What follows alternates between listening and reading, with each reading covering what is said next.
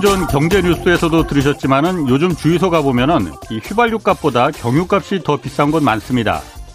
이유는 러시아의 우크라이나 침공 사태 때문인데 유럽은 러시아에서 경유를 상당 부분 수입해다 썼는데 이 전쟁으로 경유 공급이 줄어들어서 국제 경유 가격이 폭등했다는 겁니다. 뭐 전쟁이야 우리 힘으로 어쩔 수 없다지만 그렇기 때문에 그래서 이제 정부가 유류세를 한시적으로 좀 깎아준 거잖아요. 지난해 11월에 20% 깎아줬고 또 며칠 전에는 추가로 10%더 인하해줬는데 얼마 전 오프닝에서도 이거 언급했지만은 실제 이게 기름값 인하에는 절반도 반영이 되질 않고 있습니다. 한 시민단체가 조사해 보니까 경유 판매가에 유류세 인하분을 제대로 100% 반영한 주유소는 전체의 13%에 불과했고 오히려 45% 주유소에서는 경유값을 더 올렸다는 겁니다. 이유를 들어보니 이거 유류세 인하하기 전에 들여놓은 물량이 많아서 이 물량이 다 소진되고 난 뒤에야 기름값에 제대로 반영할 수 있다는 겁니다. 아니 그럼 만약에 정부가 다시 유류세 올리면은 그때는 싸게 들여왔던 기름 물량 그럼 다 소진될 때까지 기름값 올리지 않을 건가요? 아 이거 좀 의심스럽습니다. 유류세 인하분 반영을 정부가 강제할 수 없고 정유사와 주유소 사장님들의 양심에 맡기기 때문에 이런 문제들이 생기는 건데 이참에 아예 유류세 인하분을 소비자들에게 직접 환급해주는 그런 제도를 마련하는 게 훨씬 더 합리적일 것 같습니다. 네, 경제와 정의를 다잡는 홍반장, 저는 KBS 기자 홍사원입니다. 홍사원의 경제쇼 출발하겠습니다. 유튜브 오늘도 함께 갑시다.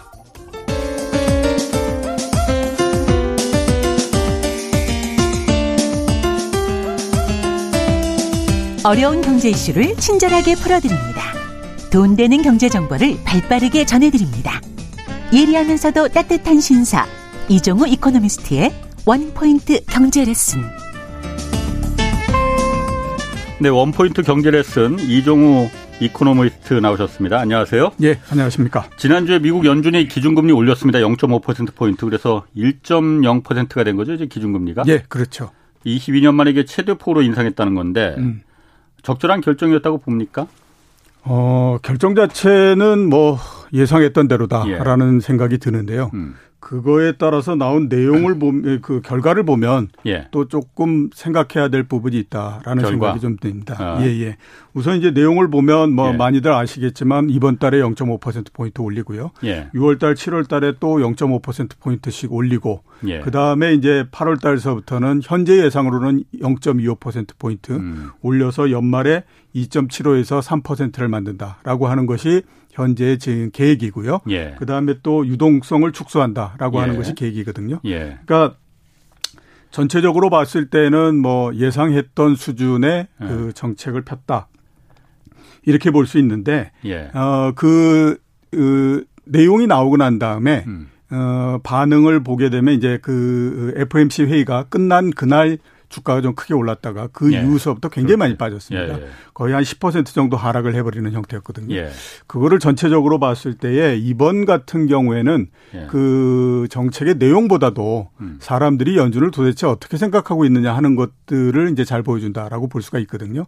그만큼 예. 제가 봤을 때는 현재의 문제는 연준의 신뢰도가 굉장히 떨어졌다라고 하는 측면에서 문제가 있다라고 저는 생각이 됩니다. 어. 그러니까 연준을 지금 잘 못 믿겠다라고들 얘기를 하는 것이 것이 예. 크게 봐서는 두 가지 이유 때문이다라는 생각이 들거든요. 예. 하나는 뭐냐면 과연 이게 금융위기가 안 날 건가, 금융위기가 날 가능성이 없는 건가 하는 거에 대해서 지금 확신을 못 하고 있는 그런 상태. 예. 이렇게 이제 볼 수 있는 거거든요. 예. 지금까지 진행되는 걸 보면 그렇지 않습니까? 이게 금리를 굉장히 낮추고 뭐 유동성을 음. 굉장히 많이 풀고 이래서 자산의 버블이 상당히 많이 생긴 다음에 예. 그 다음에 대부분들 보면 이제 금리를 아주 급격하게 빠른 속도로서 올리다 보면 예. 그에 따라서 못 견디는 게 나오고 금융위기가 발생하고 이런 예. 형태가 되는 거거든요. 예. 근데 지금 상황만을 보면 일단 버블이 만들어지는 데까지는 완성이 됐다라고 봐야 되는 거죠. 근데 지금 연준이 하고 있는 걸 보면 너무 급하게 난리를 쳐버리니까 예. 야저 이 상태대로 갔다가 정말로 어. 금융위기가 그 세계 여러 곳에서 발생하지 말라는 법이 있겠느냐라고 하는 것에 대해서 지금 확신을 못 하고 있는 상태죠. 아. 그게 지금 이제 보면 연준의 신뢰도 이 부분들의 그 상당히 그 이 금리가 아. 있는 그 부분들을 보여준다라고 봐야 될 것 같고요. 두 번째는 이제 경기 아. 부분인데 예. 과연 하반기에 경기 둔화 이렇게 되는 부분들을 연준이 막을 수 있는 능력이 있을까라고 예. 하는 거에 대해서 지금 사람들이 확신을 못하는 상태이거든요. 음, 음. 그래서 이번 같은 경우에는 제가 봤을 때 그 내용보다도 예. 중요한 거는 그 내용에 따라서 그 다음에 시장이 나온 액션을 보고 예. 그 액션을 가지고 우리가 아 이거를 추론할 때 사람들이 지금 연준에 대한 신뢰를 잘 하지 않고 있구나 라고 하는 것들이 보다 더 큰 문제가 아닌가라는 생각이 듭니다. 제가 경험했던 걸로는 예. 지금처럼 사람들이 연준을 못 믿었던 적은 없었다라는 어. 생각이 들어요. 그게 앞으로도 굉장히 문제다라고 보입니다. 어. 그두번두 가지라고 하셨는데 첫 번째는 그러니까 이게 금융 위기로까지 번지지 않을 않게 만들 자신이 있겠느냐라는 걸 사람들이 지금 못 믿겠다는 거잖아요. 그렇죠. 예, 예. 그게 미국뿐만이 아니고 미국보다는 다른 나라에 더 그게 금융위기가 먼저 터질 가능성이 훨씬 더 크겠죠. 예. 왜 금융위기까지 그러니까 그러면은 그 말은 다시 말해서 전문가들 가운데서는 연방준비제도가 예. 일부러 이렇게 거품을 잔뜩 키워놨다가 예. 빨리 그냥 급속도로 금리를 올려서 일부러 그럼 그렇게 하고 있다고 보는 거예요? 아니요, 일부러 그러는 건 어, 아니고요. 그러니까 거품이 네. 만들어진 것도 일부러 만든 건 아니고. 물론이죠. 예. 근데 정책을 잘못 핀 거죠. 아. 그러니까 그 제때의 금리를 예. 그 정상을 만들지 않고 음, 음. 제때 유동성을 공급하는 거를 중지하지 않고 이렇게 예. 하다 보니까 예. 그걸 너무 음. 오랜 시간 동안 갖고 가다 보니까 예, 예. 그냥 자산 가격이 올라가면서 버블이 만들어져 버린 형태가 예, 예. 된 거죠. 그러니까 음, 음. 그거는 뭐 의도했다라고 보기보다는 음. 의도하지 않았는데 그런 결과가 나왔다라고 봐야 되는 거고요. 근데 이제 문제는 뭐냐면 한쪽 방향으로 해서 잘못되면 사람이든지 조직이든지 모두 다 반대쪽 방향 쪽으로 해서 그 이쪽에서 생겼던 그러니까 음. 원래 쪽에서 생겼던 실수를 우리가 만회해 보고 싶어 하는 음. 생각이 들죠. 그리고 그 만회를 하기 위해서 굉장히 빠른 속도로서 움직이게 됩니다. 그렇게 되면 이제 어그 경제가 견딜 수 있는 것보다도 네. 금리를 너무 빠른 속도로서 올리고 그러면 예. 이게 그 사이에서 문제가 생겨가지고 아. 위기가 발생하고 이런 예, 형태가 예, 되는 거거든요. 예. 그게 이제 2008년도 미국의 금융위기 때도 그랬고 예. 그 다음에 또 1990년도에 일본의 버블이 생겼을 때도 똑같은 형태였었어요. 예. 그러니까 그때 그 이 금융위기 때도 2006년도 말까지 그 이 굉장히 이, 이 미국의 부동산 가격이 많이 상승을 했거든요. 그 상승한 가장 또 큰 원인은 9.11 테러가 나고 어, 뭐 경기를 부양시켜야 되고 어쩌고 하면서 금리를 1.0%까지 내려가지고 예. 그래서 굉장히 많이 이제 그이 음. 이 부동산 거품이 생겼는데 그거를 빨리 꺼야 되겠다라고 생각해서 그 음. 다음서부터 어 2008년도 초반까지 FOMC가 회의가 열릴 때마다 계속해서 금리를 인상을 했어요. 예. 그래서 1.0에서부터 시작해서 5% 정도까지 한꺼번에 예. 올려버렸거든요. 예, 예. 그렇게 되니까 이제 그거를 견디지 못하고 엎어져 버리는 형태가 된 거죠. 예. 그다음에 일본 같은 경우에도 마찬가지였는데 이제 지금을 어.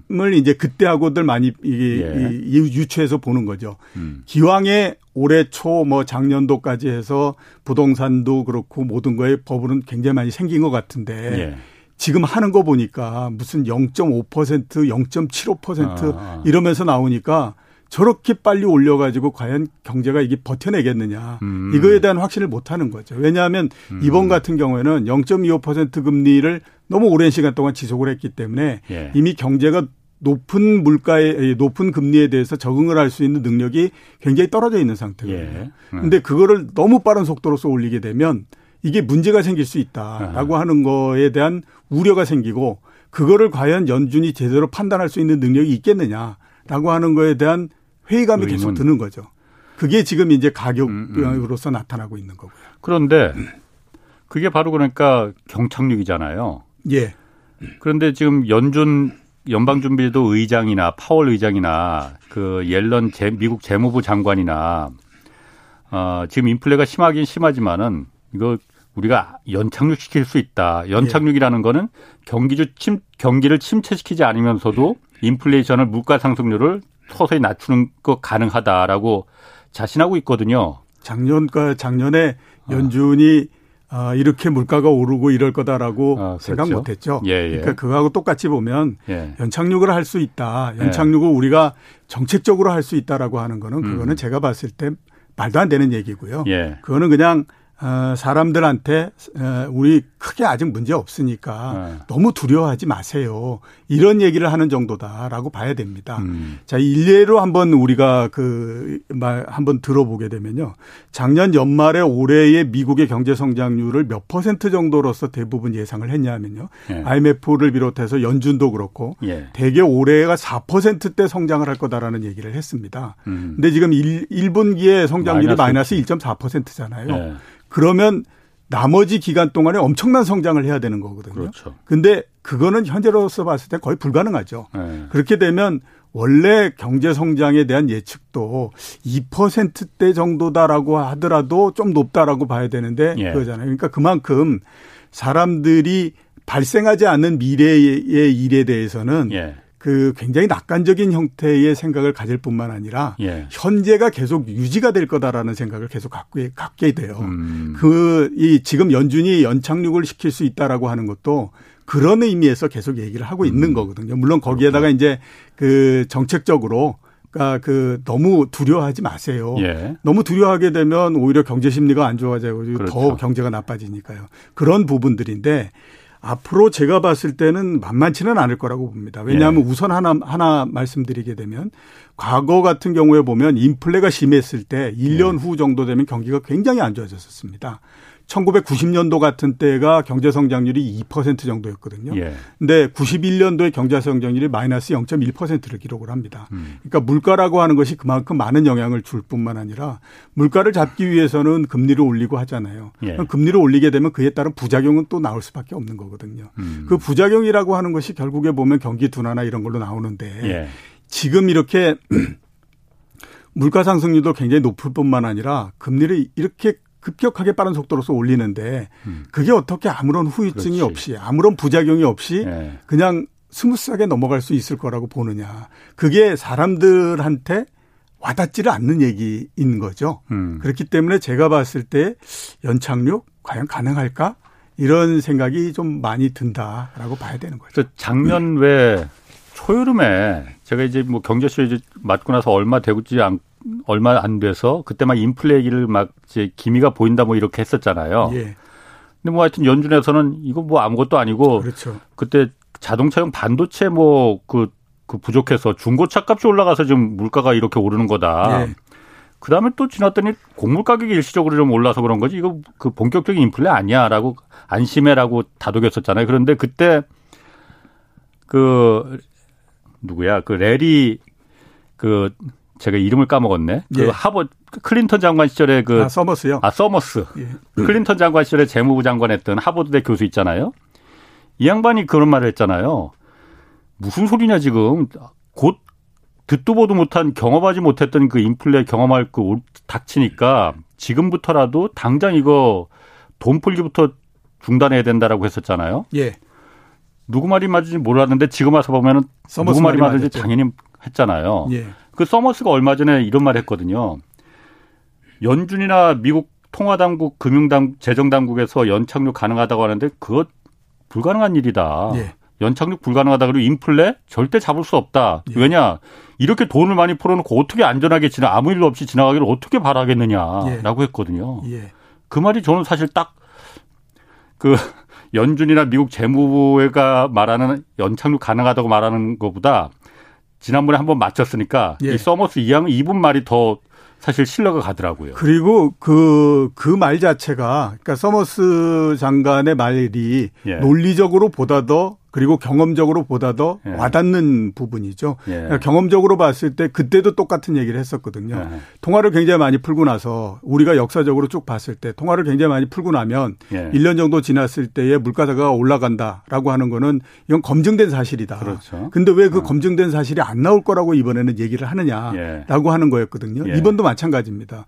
물가가 굉장히 많이 오르고 그다음에 금리를 올리고 했을 때 시간이 지나면 경기가 둔화된다라고 하는 거는 이미 예, 그 반복적으로 나타나면서 우리가 경험했던 부분들인데 왜 예. 그게 안 나타난다라고 지금 얘기를 하느냐. 예. 그러면 그 안 나타난다라고 얘기하는 것 자체가 논리적으로 봤을 때 굉장히 그 취약할 어. 수밖에 없죠. 예. 그러니까 이제 말이 안 되는 형태가 되는 거거든요. 어. 그래서 저는 제 지금 봤을 때는 연착륙이라고 하는 것은 그렇게 쉽지 않다. 예. 일단 아무튼 그 경기가 둔화돼서 미국 경제도 전체적으로 봤을 때 뭐 빠르면 올해 뭐 그래서 마이너스 성장까지도 가고 이렇게 돼야 이게 그 끝이 나든지 뭐라든지 하지 그렇지 않고 무슨 뭐 좀 그래서 한 2%대 성장 정도 하는 걸로 해가지고 한번 위축되고 끝나고 이거 그렇게 쉽지 않다라고 보고 있습니다. 그러면은 경착륙이 돼서 우당탕탕 그 착륙을 해버리면은 예. 어 어떻게 되는 겁니까? 무슨 피해가 뭘 걱정을 해야 되는 거죠? 어 우선 이제 보면요. 지금도 주식 시장이 왜 이렇게 떨어지느냐. 예. 뭐 긴축 때문이다 뭐 이렇게 가지만 뭐 얼마 전까지 긴축구에서 많이들 뭐 반응 그렇죠. 반응을 했다라는 어. 예. 얘기를 했잖아요. 예, 예. 근데 이제 주가가 계속 떨어지지 않습니까? 이게 음. 제가 봤을 때는 다른 거보다 경기가 둔화될 거다라고 하는 것에 대한 우려 이 부분들이 계속해서 지금 그 반영이 되고 있는 거거든요. 예. 이번 같은 경우에는 경기가 둔화되게 되면 다른 때보다도 기간이 길고 예. 그다음에 그 떨어지는 폭이 굉장히 커질 가능성이 있습니다. 아. 왜냐하면 작년도까지뿐만 아니라 그 이전에 그 금융위기가 발생하고 그때에서 많은 부분들이 그 이 정부가 굉장히 예. 많은 재원을 투입을 해가지고 경기가 둔화되고 이러는 거를 막, 막아왔고 예. 그다음에 경제가 그거에 굉장히 익숙해져 있는 그런 상태거든요. 근데 예. 이제 지금은 그런 걸 할 수 있는 능력이 전혀 없는 상태가 돼버렸지 않습니까? 그렇죠. 그러면 당연히 그 정책이 빠진 거에 따른 그이 이, 이 영향도 악영향도 음. 나타날 수밖에 없기 음. 때문에 그런 측면에서 봤을 때는 경기 둔화나 경기가 회복되는 폭 이 부분들이 굉장히 오래 갈 수밖에 없는 거고요. 예. 거기에다가 또 문제는 뭐냐 하면 이게 이런저런 형태로 해서 자산 시장에서 문제가 굉장히 많이 생길 가능성이 있죠. 예. 주가는 이미 굉장히 많이 떨어졌고 예. 그다음에 또 뭐 주식이라고 하는 것이 미국에서 그렇게 큰 비중을 차지한다고 하더라도 주가가 떨어져서 뭐 경제가 전체적으로 엉망이 된다 이런 거는 없죠. 예. 근데 문제는 뭐냐면 지금도 미국의 부동산 가격, 집값 상승률이 19%를 기록을 하고 있거든요. 예. 이게 경기가 나빠지는 형태가 되면 금리가 오른 상 오르고 경기가 나빠지는 상태가 되면 이게 엄청난 그 이 빠른 속도나 이런 걸로 이제 막 떨어지고 막 이 난리를 치게 되는 거죠. 예. 그렇게 되면 거기에서 또 어떤 문제가 발생한다 할때 이거에 대해서는 확신할 음. 수가 없기 때문에 그만큼 불확실성이 굉장히 높아진다 이렇게 볼 수밖에 없는 거죠. 그 이렇게 음. 말을 그 일반 잘 경제 잘 모르는 저 같은 사람들도 이렇게 말하는 사람이 있습니다. 지금은 물가 상승률이 무서워서 금리 이렇게 막 무서운 속도로 껑충껑충 올리지만은 예. 말씀하신 대로 경착륙이든 연착륙이든 우당탕탕이든 뭐 그 떨어지 착륙하고 나면은 예. 그다음에 금리 다시 내리는 거 아니냐? 음. 그럼 다시 그 뭐 돌아오는 거 아니야 옛날로 이런 얘기 하는 분들도 있거든요. 저는 그렇게 보지는 않고요. 예. 그 짧게 보면 코로나가 발생하고 한 2년 동안 예. 이거는 비정상인 형태였었습니다. 예. 경제 정책도 비정상이었고 예. 경제 변수도 비정상이었고 예. 모두 다 비정상이었거든요. 예. 지금은 어떤 거냐? 비정상이 정상으로 돌아오고 있는 상태라고 예. 봐야 되는 거죠. 그러니까 지금이 이상한 게 아니라 어. 이 전에 2년이 음. 이상했던 거예요.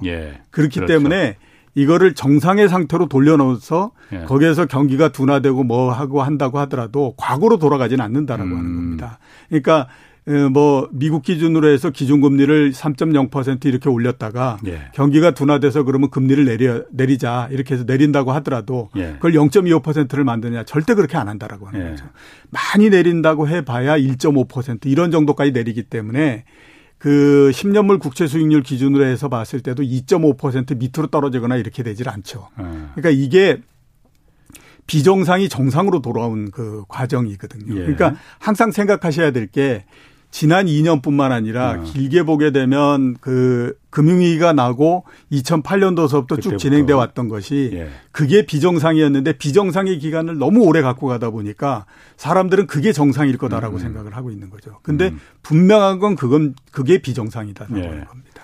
그럼 좋습니다. 미국은 뭐 그렇게 해서 그 비정상이 이제 정상으로 돌아오면서 주식도 이제 그 상당 부분 안 좋아질 가능성이 있고 부동산 역시 마찬가지일 테고 다른 나라는 어떻습니까? 우리나라는? 우리나라요? 예. 우리나라도 마찬가지로 제가 봤을 때는 뭐 이런저런 형태로서 안 좋아질 수밖에 없다라고 봐야 됩니다. 미국하고. 똑같은 과정을 겪습니까? 아니면 더 나쁜 과정을 겪습니까? 어, 그 미국보다는 뭐 그 각 자산에 따라서 조금씩 다르기 때문에요. 예. 일괄적으로 다 얘기할 수는 없지만 예.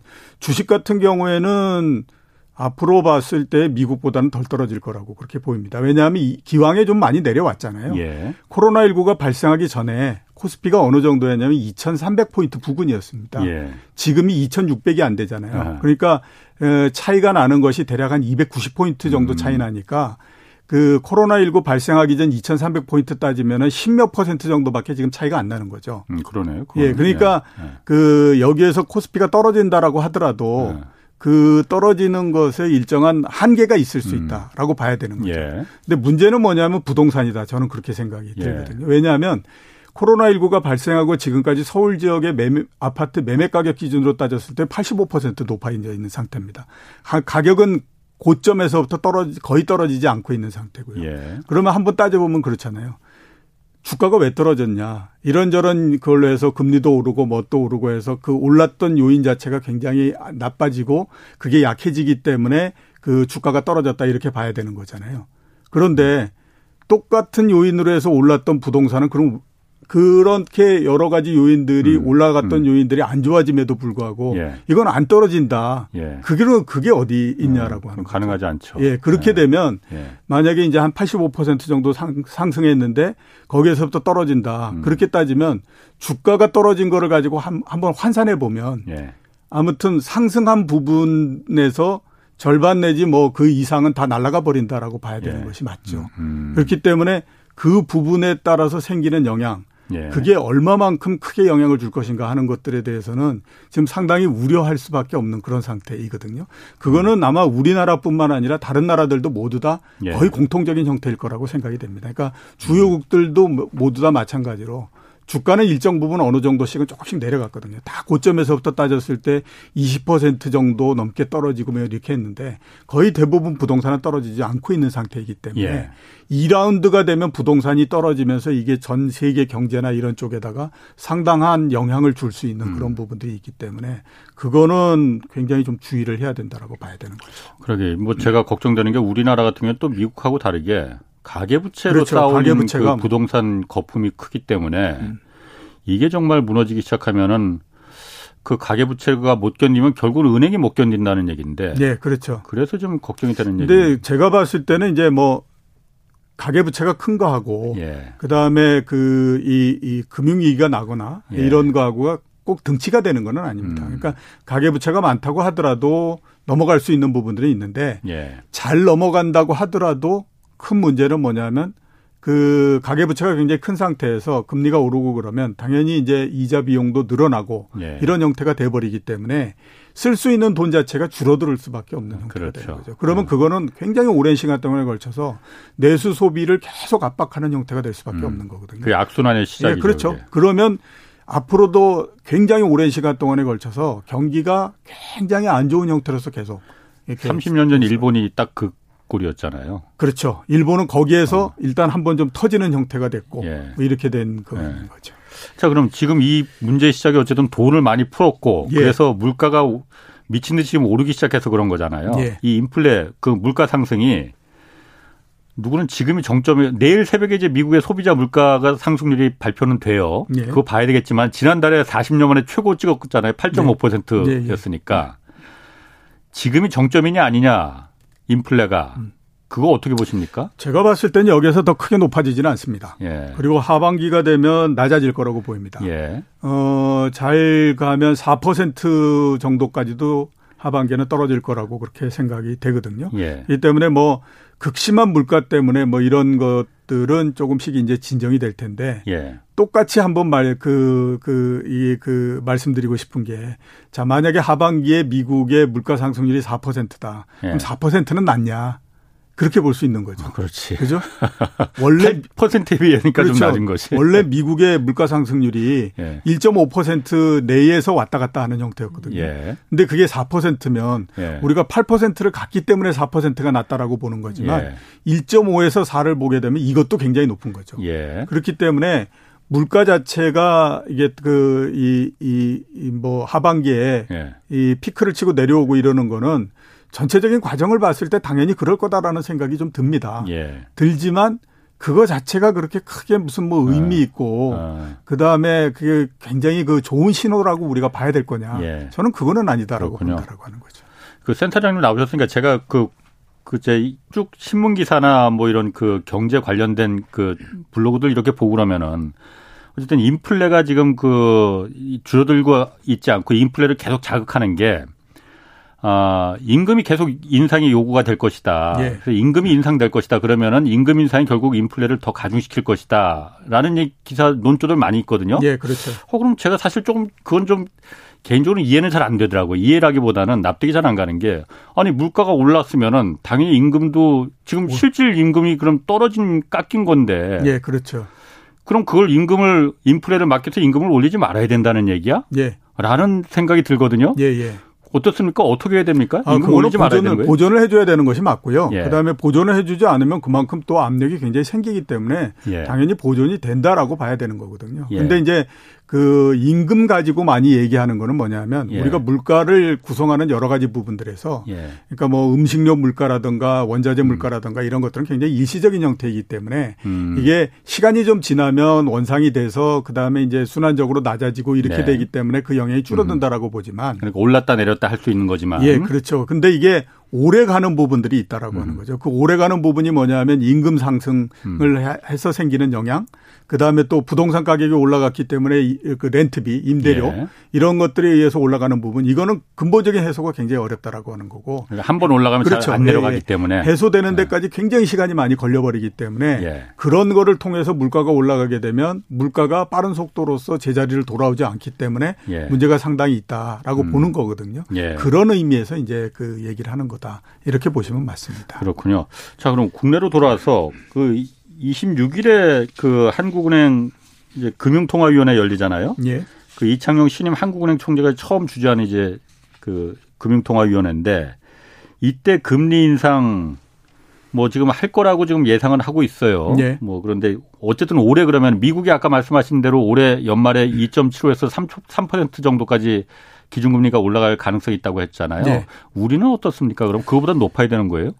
꼭 높아야 되는 건 아닙니다. 예. 그동안에도 우리나라 기준금리가 미국보다도 낮았던 적도 꽤 있었기 때문에 예. 뭐꼭 음. 우리나라가 그 저 높아야 된다라고 하는 건 없는데 예. 미국이 계속해서 금리를 인상하고 그러면 우리나라도 따라서 계속해서 어느 정도는 인상할 수밖에 없다라고 예. 봐야 되는 거죠. 예. 어 지금 예상으로는 5월 달하고 7월 달 그러니까 예. 이번 달하고 7월 달에 일단은 아무튼 금리를 올려서 2.0%를 만들고 예. 그다음에 지금 이제 수출이나 이런 부분들이 별로 안 좋고 어 경기도 어 예상대로 잘 안 나가고 있기 때문에 하반기에는 좀 지켜보지 않겠느냐라고 음. 하는 것이 많이들 예상하고 있는 부분들이거든요. 예. 한국은행의 그 정책 스탠스와 음, 음. 관련해서는. 예. 근데 그거보다는 제가 봤을 때는 미국이 올리면 지금 예상하는 대로 음. 올린다라고 하면 우리나라도 더 상 그 금리를 인상해서 예. 우리나라도 연말에 최소한 2.5% 정도는 만들지 않겠느냐라고 음. 하는 생각이 많이 듭니다. 예. 그렇기 때문에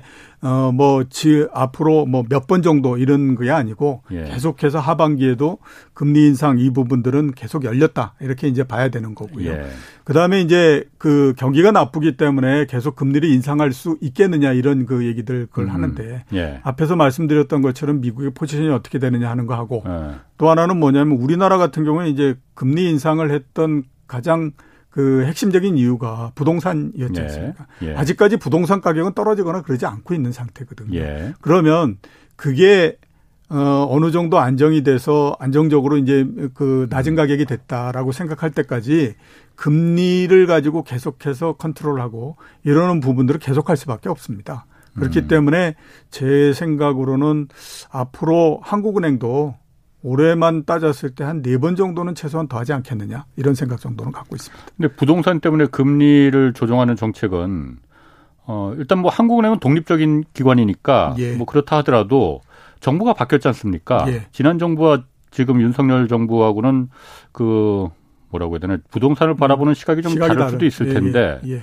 그럼 집값을 집값을 내려가게 하기 위해서 금리를 조정을 계속할 수 있을까요? 가능성이 있을까요? 일단 지금 인수위 2개월 지났지 네. 않습니까? 예. 인수위 2개월 그 하면서 부동산 정책에 대해서 정확한 어떤 방향성을 내놓지 못한 상태에서 끝이 났죠. 예. 그리고 제가 봤을 때는 한번 아, 이때 정도면 나올 수 있지 않을까라고 하는 것이 이제 지방의회 선거가 끝나면 혹시 그때 이제 나오지 않을까 이렇게 예. 얘기하지만 그것도 아니면 더 이상 특별하게 음. 어떤 부동산과 관련한 정책을 내놓거나 이렇지 않은 상태에서 그냥 밀고 가 밀려갈 버릴 가능성이 음. 높거든요. 예. 이게 왜 그러냐 하면 지금 부동산 가격이 높기 때문에 그거에 대한 부담으로 해서 이게 정책을 못 내놓고 있는 상태인 음. 거죠. 예, 예. 그러니까 예. 그 일단 아무튼 부동산 가격이나 이게 더 이상 올라가지 못하도록 예. 이게 안정을 시켜서 내려 이게 좀 그 정착을 시켜야 될 필요가 있기 때문에 음. 어그 금리나 이 부분을 가지고 계속해서 컨트롤할 가능성이 높고요.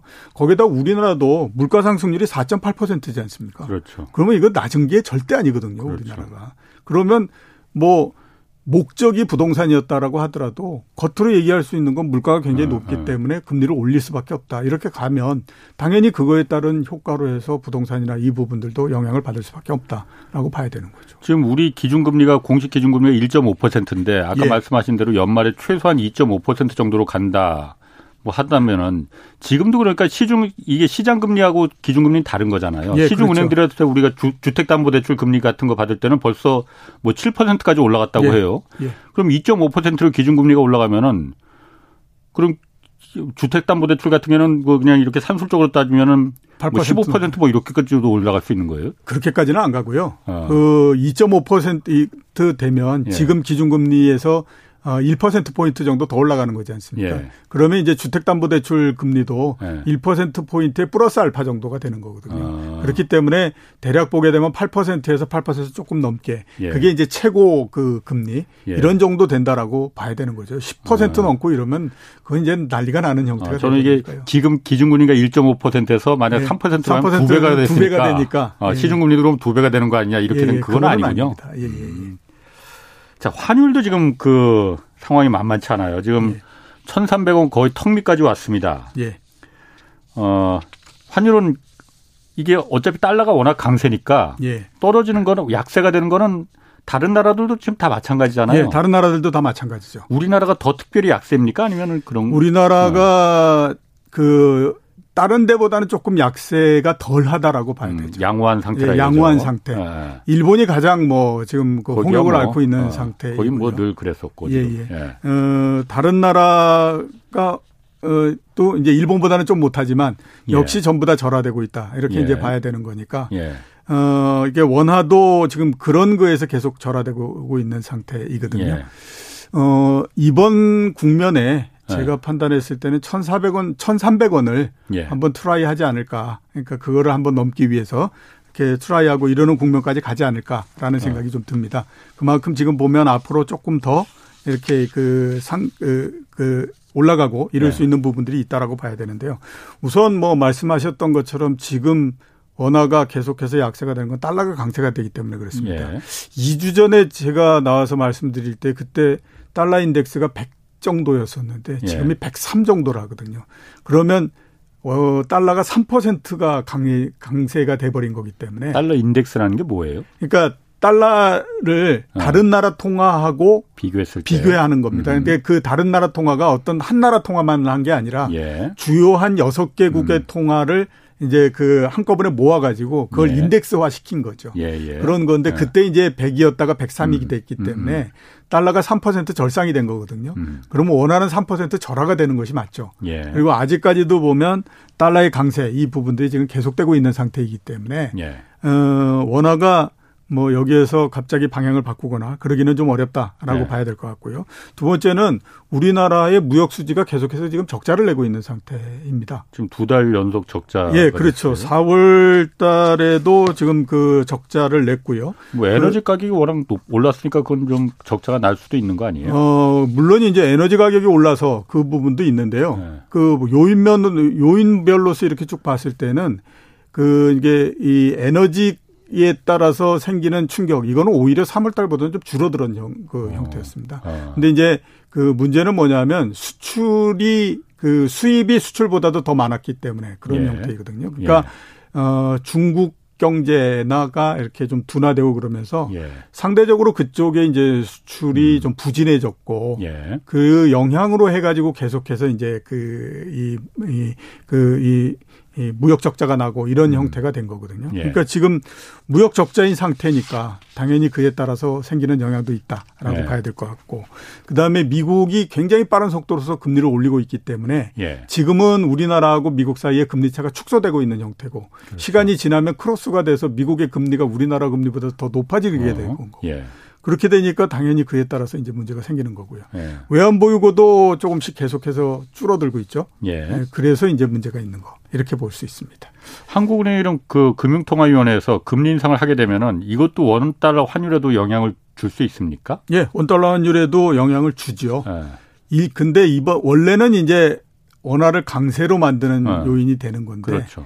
이번 같은 경우에는 강 한번 인상을 해, 한다고 하더라도 예. 강세가 되는 기간은 하루 이틀 정도일거나 아니면 거의 그 경향이 나, 영향이 나타나지 않거나 네. 이러면서 끝나버릴 가능성이 굉장히 높습니다. 음. 왜냐하면 우리나라가 0.25% 금리를 인상한다라고 하더라도 예. 미국이 0.5% 포인트 금리를 인상하고 막 이러기 때문에 예. 그거에 비해서는 굉장히 영향력이 적을 수밖에 없죠. 예. 그렇게 되니까 어 그에 의해서 생기는 영향 이 부분들이 굉장히 줄어들 수밖에 없다 이렇게 봐야 되거든요. 네. 그게 이제 여러 나라들에서 나타나고 있는데요. 브라질 같은 경우에 보면 금리를 1% 포인트씩 막 올립니다. 그래서 기준금리를 뭐 10%, 12%막 음. 이렇게 10%씩 만들고 그러거든요. 예. 그러니까 한꺼번에 1% 포인트를 올리면 굉장히 크게 올리는 거잖아요. 그렇죠. 예. 근데 헤아라를 보면 하루 정도 강세됐다가 그 다음에 다시 약세가 돼버리고 어. 이런 거거든요. 브라질 헤아라. 예, 예, 그렇죠. 예. 그러니까 각 개별 나라들이 금리를 인상하고 하는 부분들이 예. 미국이 연준이 금리를 인상한다라고 하는 거에 영향이 너무 크기 때문에 예. 그 영향 내에 다 휩쓸려 들어가 버리는 음. 거죠. 그러니까 뭐 개별적으로 우리나라가 0.25% 금리를 인상한다고 하더라도 그게 미국에 온통 관심이 다 모여 있으니까 음. 그건 뭐 별로 그렇게 관심이 없는 형태가 돼 버립니다. 그래서 예. 환율에 별로 영향을 못 주는 거죠. 얼마 전에 그 저기 그 요즘 그러니까 환율 때문에 그 환율이 계속 1,300원 위협하고 막 그러니까 정부 어쨌든 이 외환 시장에 적극적으로 개입을 지금 한다면서요. 그래서 외환 보유가 크게 줄었다고 해요. 예. 뭐한 달새 한 85억 달러 줄었다고 하는데 예. 그래서 지금 외환 보유고 이거 더 늘려야 한다. 뭐 우리가 워낙 IMF의 그 트라우마가 있으니까 예. 외환 보유고 늘려야 된다는 얘기가 나오는데 외환 보유고 우리가 지금 충분하지 않은 상태입니까? 우리가 네. 외환 보유고 3월 말 기준으로 따지면 세계 8입니다. 네. 그렇기 때문에 물론 더 늘리면 좋기는 좋죠. 예. 근데 뭐 무조건 늘린다라고 능사는 아니고 예. 그다음에 뭐 그렇게 늘릴 예. 수 있는 방법이 많은 건 아니지 않습니까? 그러니까 달러 쌓아두면 되는 거 아니에요? 그러니까 달러 쌓아두면 되는데 예. 달러가 들어오는 그 루트가 있지 않습니까? 예. 그러니까 뭐 무역 을 통해 가지고 들어오는 루트라든지 예. 그다음에 우리나라 주식이나 채권에 투자하기 위해서 자본의 형태로 들어오든지 이렇게 예. 가야 되는데 그게 지금 뭐 보면 우리가 원한다라고 해서 무역 흑자가 계속해서 크게 나고 예. 자본 수지의 유입이 계속해서 음. 크게 나고 이러는 게 아니잖아요. 그렇죠. 그러니까 예. 그게 뭐 방법이 그렇게 뚜렷하게 많은 거는 아닌데 예. 그 무조건 이렇게 늘려야 된다라고 하는 것 자체가 맞는 건가 하는 거는 음. 우리가 생각해 봐야 될 필요가 있습니다. 예. 4월 말 기준으로 해서 우리나라의 외환 보유는 4,493억 달러입니다. 예. 말씀드렸던 것처럼 세계 8이고요. 음. 3월 달에 비해서 85억 1,000달 1,000만 달러 어, 줄어들었습니다. 음. 어, 말씀을 하셨으니까 한번 얘기를 드려야 될 것 같은데 외환보유고가 네. 어느 정도가 적정하냐라고 네. 하는 거에 대해서는 네. 기준이 없습니다. 근데 이제 IMF하고 네. 그, 그 BIS가 이런 정도면 좋겠다라고 네. 해가지고 내놓은 게 있거든요. 예. 그 이제 IMF가 내놓은 그 기준 한번 보면 연간 수출액의 5%, 예. 그 다음에 플러스 시중 통화량 M2의 5%, 예. 그 다음에 유동성 외채, 그러니까 단기 외채인 거죠. 네. 그거의 30%. 네. 그다음에 외국인들이 주식이나 그 채권 이렇게 사로 들어오지 않습니까? 그 가지고 있는 모든 잔액의 음, 15%. 음, 음. 이걸 모두 다 합친 거에 100% 내지 150% 정도 갖고 있으면 좋다라는 얘기를 합니다. 그럼 우리는 거기에 부합합니까? 그렇게 따지면 그게 우리나라로 아. 얼마냐면 6,810억 달러입니다. 어, 모자라네. 모자라죠. 훨씬 더 모자라죠. 예. 어, 그 BIS 같은 경우는 네. 그거보다 더 큽니다. 네. 그래서 적정 수준으로서 우리나라 적정 수준이다라고 얘기하는 게 9,300억 달러입니다. 예. 그러면 그게 절반 정도도 안 어, 되는 거죠. 예. 근데 이렇게 뭐 연간 수출액의 5% 시중 예. 통화의 5% 이렇게 쭉 가면 그거 채우고 있는 나라가 거의 별로 없다라고 어, 봐야 됩니다. 예. 그거 채울 수 있는 나라가 대략 보게 되면 홍콩, 예. 그다음에 싱가폴, 그다음에 많이 그했을 때 대만 이런 정도죠. 나머지 나라들은 그렇게 이거를 채우거나 이르기지를 못하거든요. 그러니까 음. 그만큼 이 기준 자체가 그러니까 물론 외환 보유고라고 하는 것이 많으면 많을수록 좋다라고 네. 하는 거는 사실입니다. 그러면 네. 뭐 많으면 아무튼 외환 위기가 나거나 이럴 어. 가능성이 거의 없으니까. 돈이야 많으면 많을수록 좋은 네, 거지. 그렇죠. 뭐. 근데 그게 뭐 말씀드렸던 것처럼 우리가 원한다고 해서 계속해서 네. 늘어날 수 있는 것도 아니고 예. 그렇기 때문에 음. 어, 꼭 그 적정 수준이 안 됐다라고 해서 문제가 생길 수 있다. 그렇군요. 이건 보는 건 아닙니다. 이번에 그래서 외환 보유고 얘기가 나오니까는 그 정치권에서도 그렇고 21일 날 한미 정상회담 열리잖아요. 예. 바이든 대통령 방안에서 그때 한미 간 통화 수합 협정 이거 다시 체결해야 된다. 음. 그 얘기가 자꾸 나와요. 예. 통화 수합 통화 수합이라는 게 그러니까 서로 양국 간에 한국하고 미국하고 예. 우리는 달러 저쪽은 원 미국은 원화해서 서로 일정 부분 쟁여두고 서로 예. 필요할 때 이렇게 찾아 쓰자라는 거잖아요. 예, 그렇죠.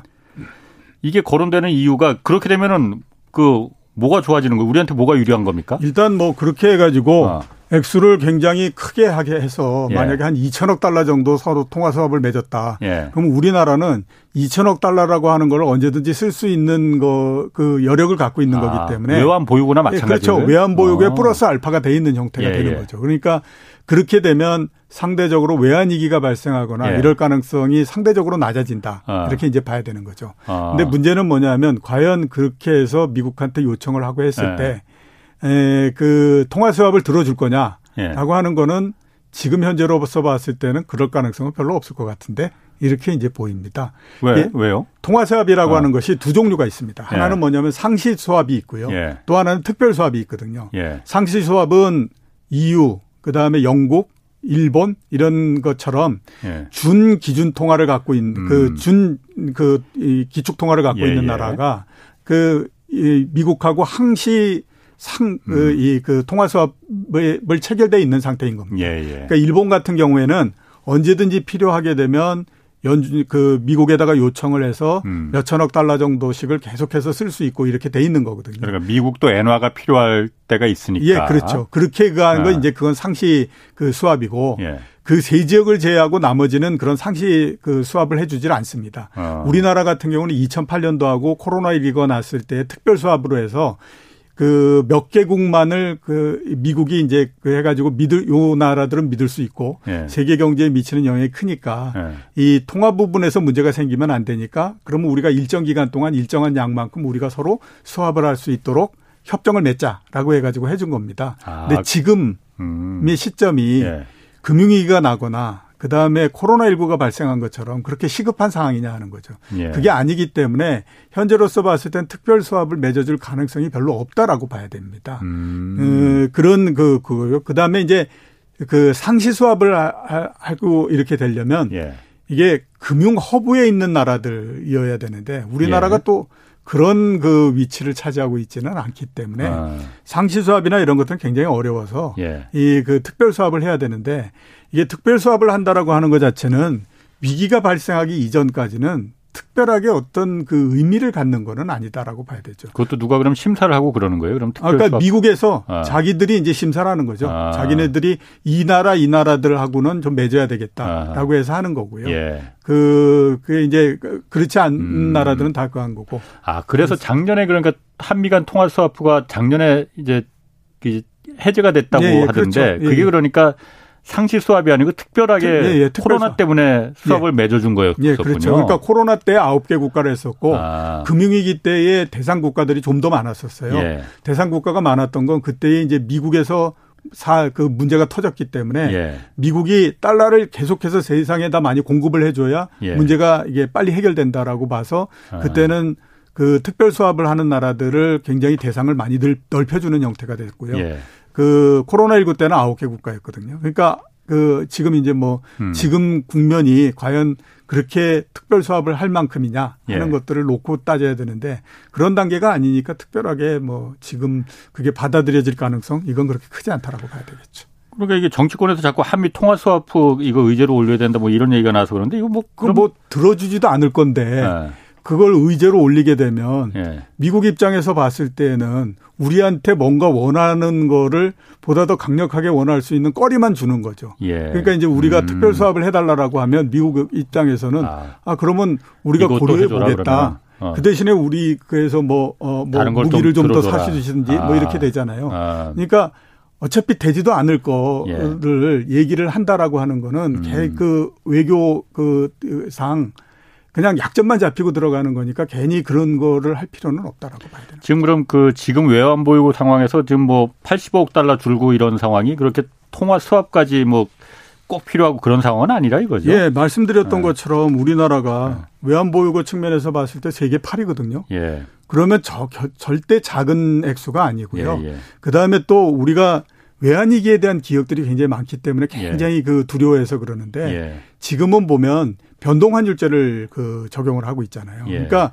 옛날처럼 예. 일정한 수, 그 원달러 환율이 일정한 수준을 못 넘어가도록 계속해서 그 달러를 그 시장에다 쏟아 부어버리는 형태가 아니라 뭐 올라 뭐 지금 상황이 그래서 올라간다면 어쩔 수가 없어. 그냥 음. 뭐그 원화가 계속 약세가 되는 거고 대신에 보면 속도가 너무 빠르지 않게만 음. 가, 가, 갔으면 해. 음. 이렇게 가는 거기 때문에 그런 측면에서 지금 통화를 보고 그다음에 이 가는 그 이 유연성이 옛날보다는 굉장히 그 높아졌다라고 봐야 되는 거죠. 아까 그 IMF 그 적정한 외환 보유고가 어느 정도나 되느냐 그걸 따지는 게 IMF나 BIS에서 뭐 하여튼 아까 복잡한 식으로 해서 네, 네.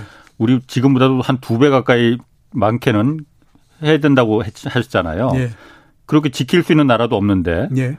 그 이유는 뭐예요? 그러니까 혹시 그러니까 그 나라들이 달러를 갖다가 좀 많은 나라들이 이렇게 그 쌓아놓을 수 있도록 예. 그렇게 하, 강, 그 하기 위해서 그런 거 아니에요 혹시? 이 정도로 넉넉하게 많이 갖고 있으면 예. 어떤 일이 있다고 하더라도 예. 외환 위기가 발생하거나 이럴 가능성은 없으니까 당신들의 목표를 예. 이렇게 넉넉하게 많을 정도까지 갖고 가십시오. 예. 이렇게 해서 얘기를 하는 거죠.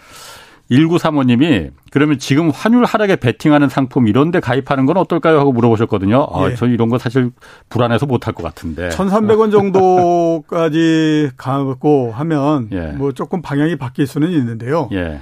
바뀐다고 하더라도 그 거꾸로 가서 예. 얼마까지 내려갈 수 있겠습니까? 이게 예. 투자해 가지고 대략 한 1,100원 정도까지 떨어져야 예. 그래도 수익을 냈다라고 할 수 있을 정도가 될 텐데 예. 그러면 한 15% 정도 수익이 나는 거잖아요. 예. 근데 만약에 한 1,200원 정도 된다. 그러면 한 6%뭐 이런 정도 됩니다. 예. 그러니까 윗대고 아랫대고 그러면 그것도 한5% 음. 정도밖에 안 되는 거거든요. 그러니까 과연 그 거꾸로 간다라고 하더라도 원하는 만큼의 수익이 날까? 거기에 대해서는 저는 조금 좀 어, 의문이다라는 생각이 듭니다. 그렇군요. 그러면은 이제 윤석열 정부가 이제 공식적으로 출범했습니다. 그럼 예. 그 경제적인 면에서 예. 어, 당장 풀어야 할 그런 예. 당면 과제 어떻게 풀고 뭐가 있을까요? 저는 가장 먼저 음. 생각해야 될 부분은 더 이상의 버블은 생기지 않게 만들어야 된다라고 예. 하는 겁니다. 더 이상의 버블이 생긴다라고 하면 그건 굉장히 위험한 형태가 되는 거거든요. 예. 그렇기 때문에 무슨 DTI 그를 뭐 높여준다 뭐 이런 얘기 많이 하지 않습니까? 예, 지금 LTV 뭐 풀고. 예, 예 LTV도 뭐 예. 하고 이런 것들이 나중에 되면 굉장히 위험한 형태가 될 가능성이 굉장히 높거든요. 그러니까 음. 기존에도 버블이 굉장히 크게 생겨 있는 상태인데 여기에서 한 번 더 이게 커지는 형태가 된다라고 하게 되면 음. 그거의 후유증은 제가 봤을 때는 엄청날 수밖에 없다라는 생각이 듭니다. 그 LTV나 그런 걸 풀어주는 이유가 어쨌든 사다리를 걷어차면 안 된다 그런 취지도 있는 물론 거잖아요. 그런 그 취지지만 네. 사다리를 걷어차면 안 된다라고 해가지고 했는데 네. 그게 마, 지막 가격을 올리는 형태가 되면 음. 사다리를 올라탔다가. 걷는 게 아니라 사다리 어. 자체를 아예 부셔버리는 형태가 아. 되버리는 거죠. 예, 예. 그, 그 다음에 그에 따라서 생기는 전체적인 경제에 미치는 충격. 예. 이게 굉장히 커지기 때문에요. 예. 지금 그랬을 때 제가 제일 당부하고 싶은 예. 거는 여기에서 추가적으로 버블이 나지 않도록 예. 그 주의를 해야 되고 예. 그 다음에 버블이 생기고 이러는 부분들을 예. 이게 가능한 한 아무튼 그 경제에 큰 영향을 주지 않는 형태로 해서 예. 잘 관리를 해가지고 이번에 넘어가겠다라고 예. 하는 쪽으로 가야지 그런 것들을 등한시하다 보면 나중에 되면 굉장히 크게 문제가 생기기 때문에 음. 일단 제가 봤을 때는 그게 가장 문제다 이렇게 이제 보입니다. 알겠습니다. 유튜브 댓글에 좀 카미린이라는 아이디 가지신 분이 이종우 센터장님 데리고 한 시간만 더 합시다라고 계속 올려주시네요. 다 다음 주에 또 뵙겠습니다. 예, 감사합니다. 자, 지금까지 이종우 센터장 함께 했습니다. 내일은 그 박종우 KBS 기자 나옵니다. 그래서 사라졌던 인플레이션이 40년 만에 돌아온 이유에 대해서 좀 자세히 들어보도록 하겠습니다. 지금까지 경제와 정의를 다잡는 홍반장, 홍사원의 경제쇼였습니다.